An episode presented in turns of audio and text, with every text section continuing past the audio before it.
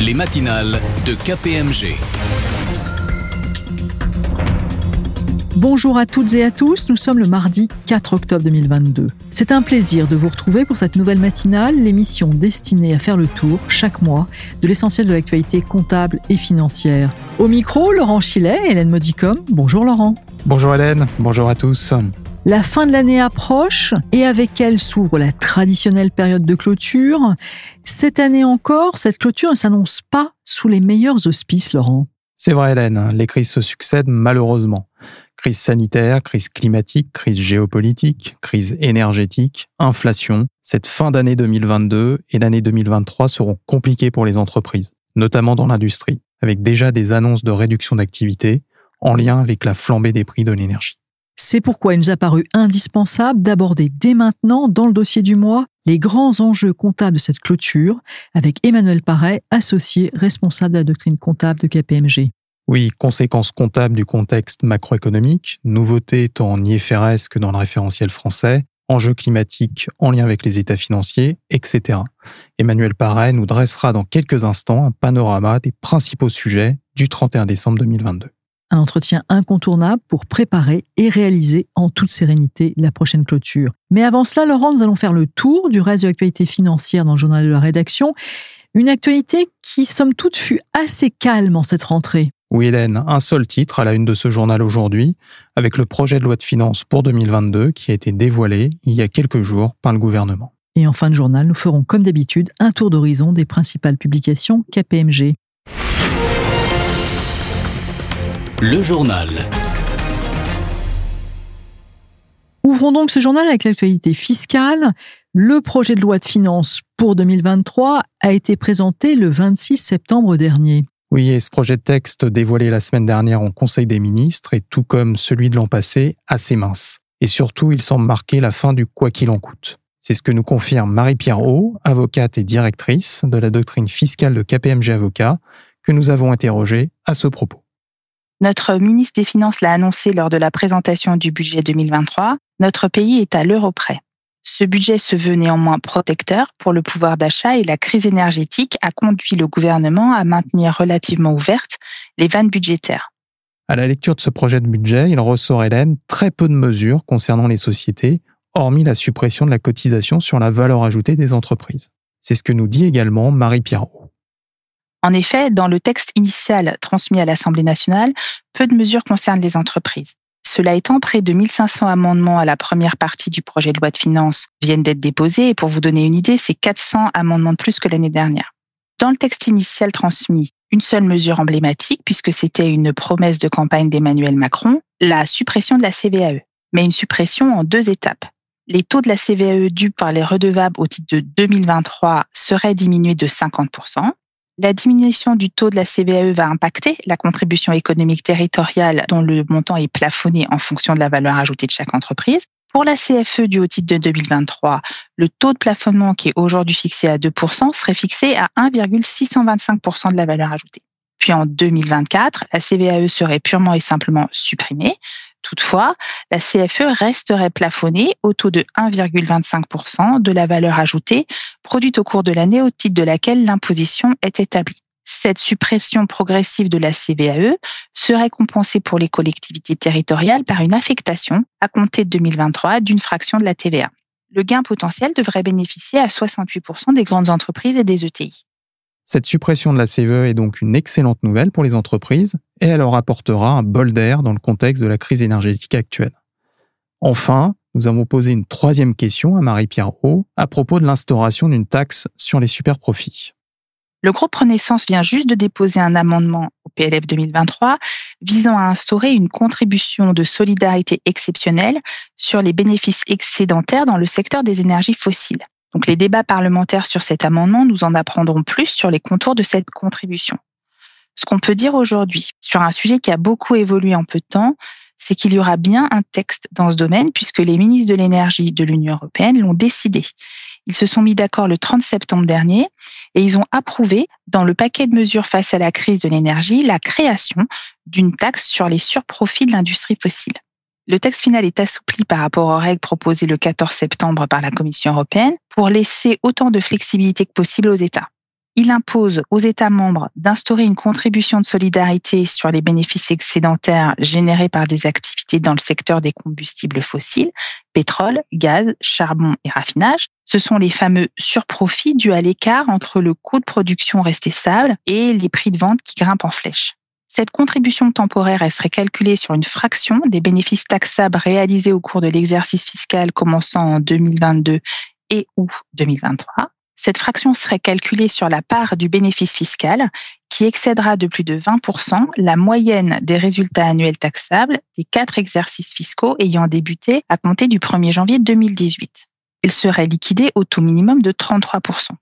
Enfin, cette mesure, elle devrait être transposée en droit interne avant le 31 décembre 2022, mais les États qui auraient déjà introduit des mesures nationales équivalentes pourraient les conserver, sous réserve de leur compatibilité avec les objectifs poursuivis par le règlement européen et sous réserve que ces mesures génèrent des recettes au moins comparables.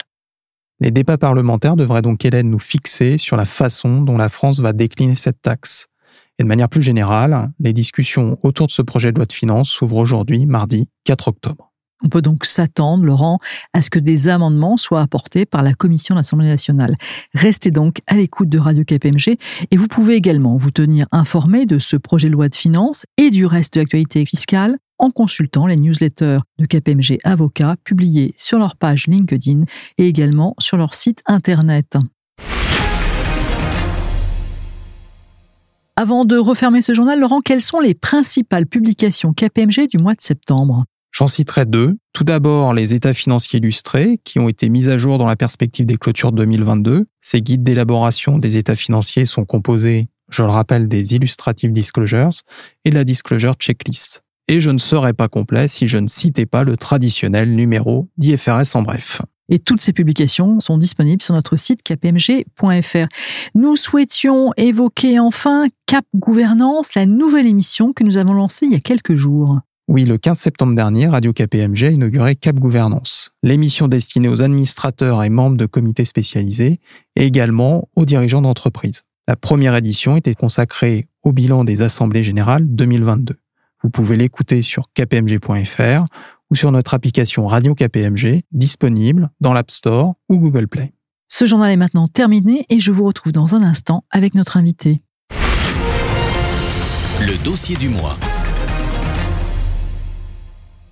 Nous l'avons dit en introduction de cette matinale, notre dossier du mois est aujourd'hui consacré aux aspects comptables des clôtures 2022. Dans cette perspective, nous avons tout naturellement invité Emmanuel Paré, associé et directeur de la doctrine comptable de KPMG, pour faire le tour des principales questions relatives aux prochains arrêtés de compte, tant en règle française qu'en IFRS. Bonjour Emmanuel. Bonjour Hélène, bonjour à tous.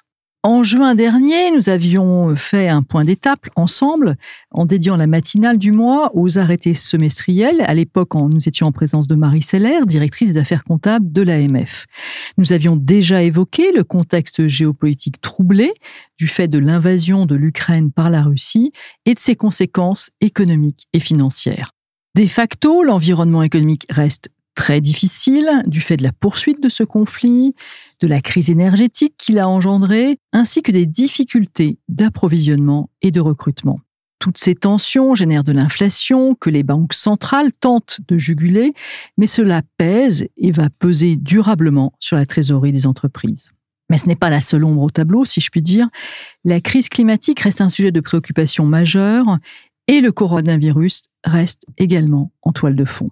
Bref, depuis le mois de juin, l'horizon ne s'est pas vraiment éclairci du point de vue macroéconomique et ces arrêtés 2022, Emmanuel, s'annoncent encore compliqués.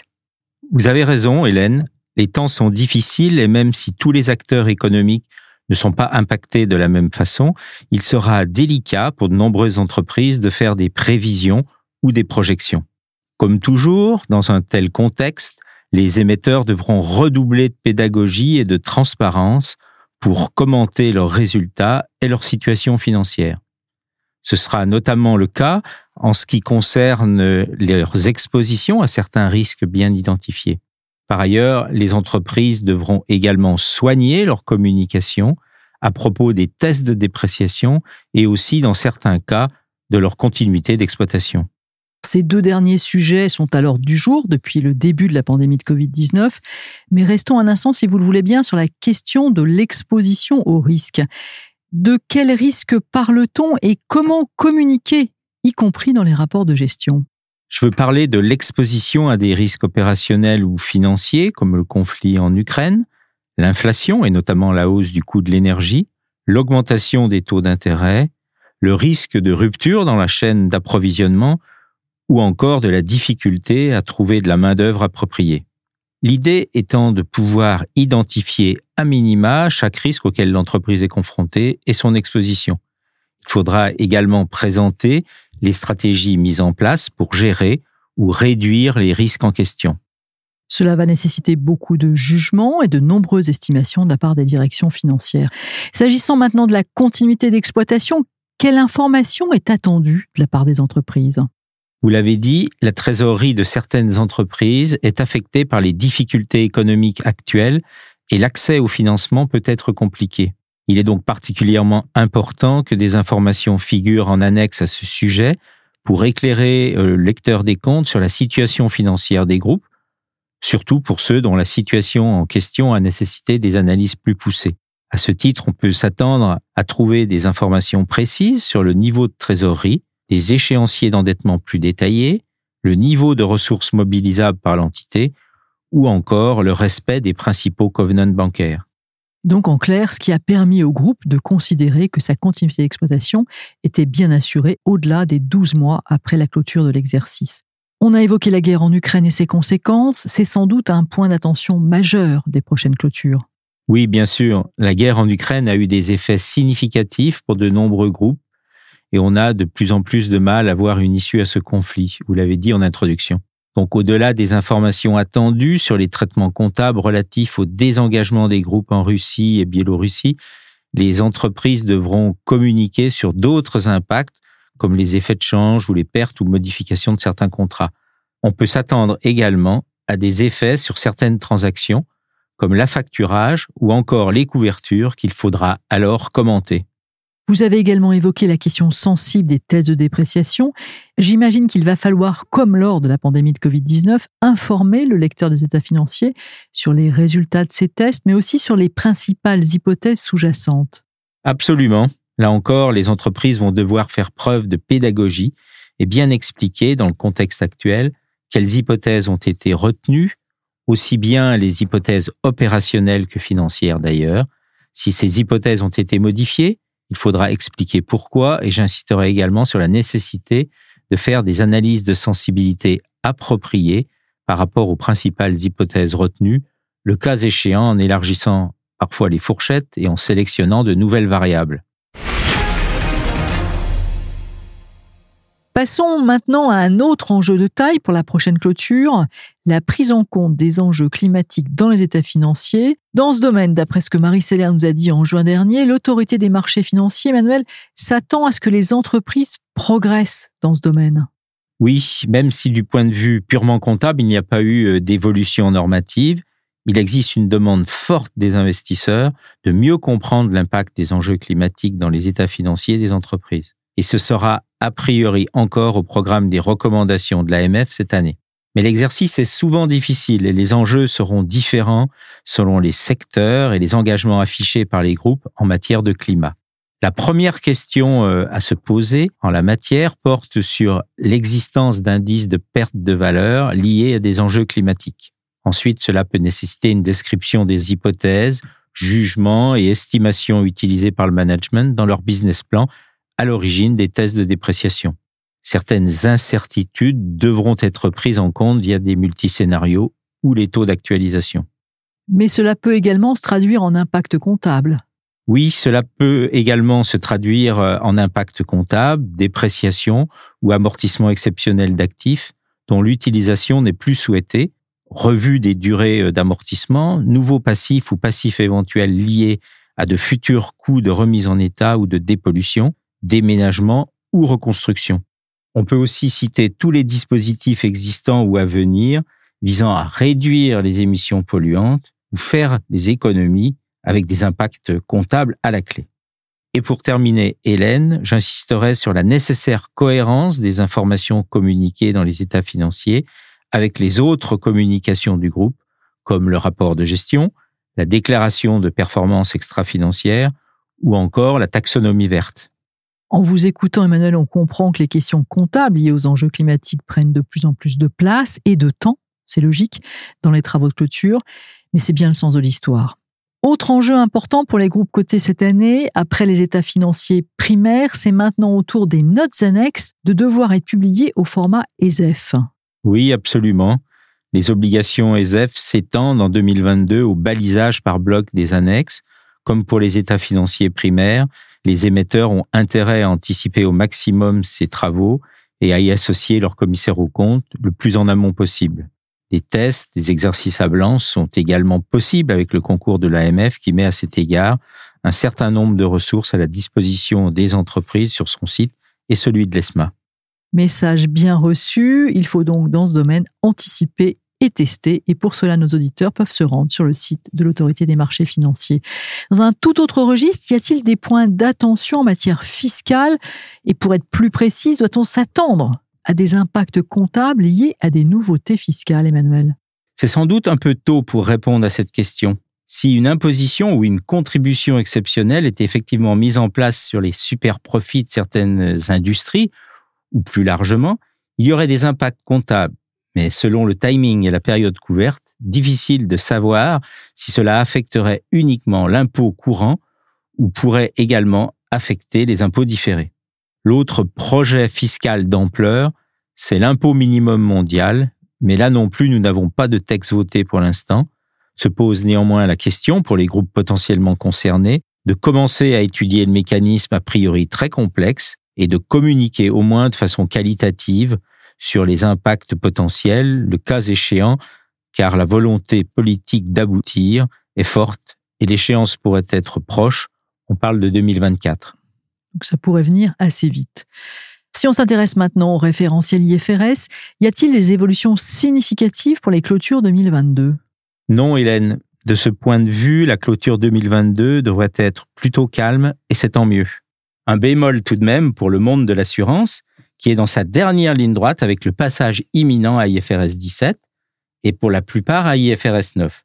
Les entreprises qui émettent des contrats d'assurance vont donc devoir communiquer sur les principaux impacts attendus de la mise en place de ces deux nouvelles normes. S'agissant des entreprises industrielles et commerciales, le référentiel IFRS évolue, mais à minima. Et puis Hélène, si on parle de référentiel, il ne faut pas oublier les décisions du comité d'interprétation de l'IASB qui peuvent remettre en cause des pratiques bien établies et doivent généralement s'appliquer sans trop de délai. S'agissant des textes qui deviennent obligatoires en 2022, vous avez souhaité évoquer rapidement un amendement. Oui, peut-être je citerai les modifications à IS 37, la norme sur les provisions, modification qui précise les coûts à retenir pour l'identification d'un contrat onéreux. Dernier point quant au référentiel IFRS, l'existence, que vous venez de mentionner, de plusieurs décisions de l'IFRIC. Oui, il y en a plusieurs, mais relativement sectorielles ou de portée plus ou moins limitée.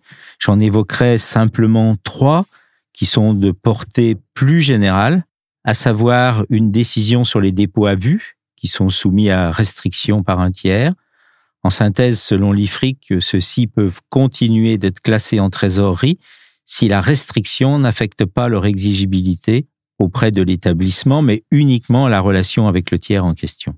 Une seconde décision vise à déterminer si un revendeur, au cas particulier de logiciel, agit comme agent ou principal. L'IFRIC a souligné l'importance de l'analyse des faits et circonstances spécifiques et de l'exercice du jugement notamment quant à la pertinence des indicateurs du contrôle à retenir et leur pondération. La troisième décision de l'IFRIC que je voulais évoquer porte sur la date de comptabilisation d'un paiement électronique. Je dis décision car l'IFRIC avait tranché, mais sachez que l'ISB l'a mise de côté pour le moment, le temps de voir si des amendements à IFRS 9 ne pourraient pas réduire ou éliminer un certain nombre d'effets collatéraux et indésirables de cette décision. Elle n'est donc pas applicable en l'état, mais il faut suivre le sujet de près. On le suivra. Vous venez de décrire rapidement les principales évolutions 2022 du référentiel IFRS.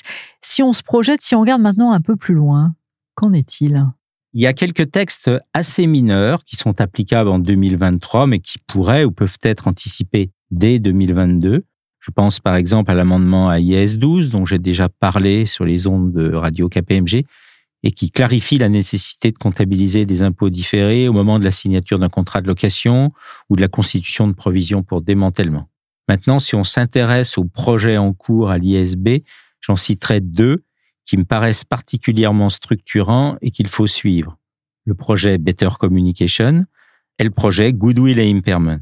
Le premier, Better Communication, porte essentiellement sur la structure du compte de résultat, la communication de mesures de la performance dans les états financiers, ou encore la façon de définir les informations à fournir en annexe. Le deuxième projet, Goodwill et Impairment, propose d'ajouter en annexe des informations destinées à, apprécier la performance des acquisitions. C'est un sujet délicat. Il a été question aussi d'un retour à l'amortissement du goodwill, mais cette perspective semble s'éloigner un peu pour le moment. Et si on regarde encore plus loin, le normalisateur vient de publier, l'ISB en l'occurrence, vient de publier les résultats de sa consultation sur son programme de travail pour les années à venir. Oui, pas de grande surprise en la matière. L'IASB a arbitré ses contraintes en inscrivant uniquement deux nouveaux projets à son programme de travail. La refonte des normes IAS 38 sur les immobilisations incorporelles et IAS 7 sur les tableaux des flux de trésorerie. Il a également mis deux autres projets en réserve, au cas où il aurait du temps. Il s'agit de la norme IFRS 8 sur les secteurs opérationnels et également des mécanismes de tarification liés à la pollution qui commencent à émerger dans le contexte de lutte contre le réchauffement climatique. Un programme qui, somme toute, semble assez ambitieux. Nous en avons terminé avec le chapitre IFRS, nous le refermons. Quoi de neuf maintenant du côté des règles comptables françaises? À ce jour, l'ANC n'a pas publié en 2022 de texte majeur. D'ici la clôture, on peut s'attendre à ce que l'ANC finalise le texte relatif à la modernisation des états financiers, dont une version projet est déjà disponible sur son site, et cela en précisant les modalités de première application et la date d'application obligatoire, sans doute pas avant 2025. Je vous rappelle que ce texte comporte certaines modifications, comme la suppression des transferts de charges ou des précisions, comme par exemple l'introduction d'une nouvelle définition du résultat exceptionnel. Et puis l'ANC travaille actuellement sur la comptabilisation des logiciels et plus largement la comptabilisation des coûts informatiques. Oui, notamment suite aux décisions de l'IFRIC sur les coûts d'implémentation des contrats SAS, et on s'attend à quelque chose d'ici la fin de l'année, si tout va bien. L'ANC a également repris ses travaux sur la comptabilisation du chiffre d'affaires qui ont été interrompus du fait de la pandémie. On se rapproche du but, mais les discussions devraient se poursuivre encore au moins jusqu'en juin 2023. Enfin, il y a d'autres travaux en cours sur la distinction d'aides capitaux propres, sur les restructurations dans les groupes, et l'ANC vient de réactiver le groupe de travail dédié aux cryptoactifs l'objectif étant de compléter les textes existants pour y intégrer de nouveaux objets, comme les NFT par exemple. Or, c'est vrai que sur ce sujet, la presse se fait régulièrement l'écho de nouvelles initiatives en la matière, et elles sont nombreuses. Mais là, vous me parlez de règles françaises. Où en est l'IASB sur ces sujets? Il n'y a pas eu d'évolution récente au niveau du référentiel IFRS. La comptabilisation des cryptoactifs au sens large a été évoquée dans le cadre de la consultation de l'IASB sur son programme de travail, dont nous avons parlé tout à l'heure, mais in fine, l'IASB n'en a pas fait une priorité spécifique. On peut néanmoins espérer que le sujet sera abordé, au moins sur certains points, dans le projet dédié aux incorporels. Emmanuel Paré, merci beaucoup pour ces éclairages précieux sur l'actualité comptable qui aideront, j'en suis sûr, les préparateurs d'état financiers. Parfois, nous avons dû aller un peu vite sur certains sujets, mais pour les approfondir, nous vous donnons rendez-vous les 22 et 23 novembre prochains lors de nos traditionnelles conférences arrêtées des comptes. Cette année, ces conférences auront lieu en présentiel à la salle Gaveau. La première conférence, celle du 22 novembre, est destinée aux entreprises industrielles et commerciales. La deuxième, celle du 23 novembre, est dédiée aux banques et aux assurances. À noter que ceux qui le souhaitent peuvent s'inscrire uniquement au module qui traite des arrêtés en règle comptable française, qui lui reste en format digital. Pour vous inscrire, c'est simple, rendez-vous sur notre site internet kpmg.fr ou dans le mail que vous avez reçu et suivez les instructions. Vous retrouverez également ce lien d'inscription dans l'application Radio KPMG. Cette matinale est maintenant terminée. Nous vous retrouvons avec grand plaisir le 8 novembre prochain. À très bientôt sur nos ondes. Les matinales de KPMG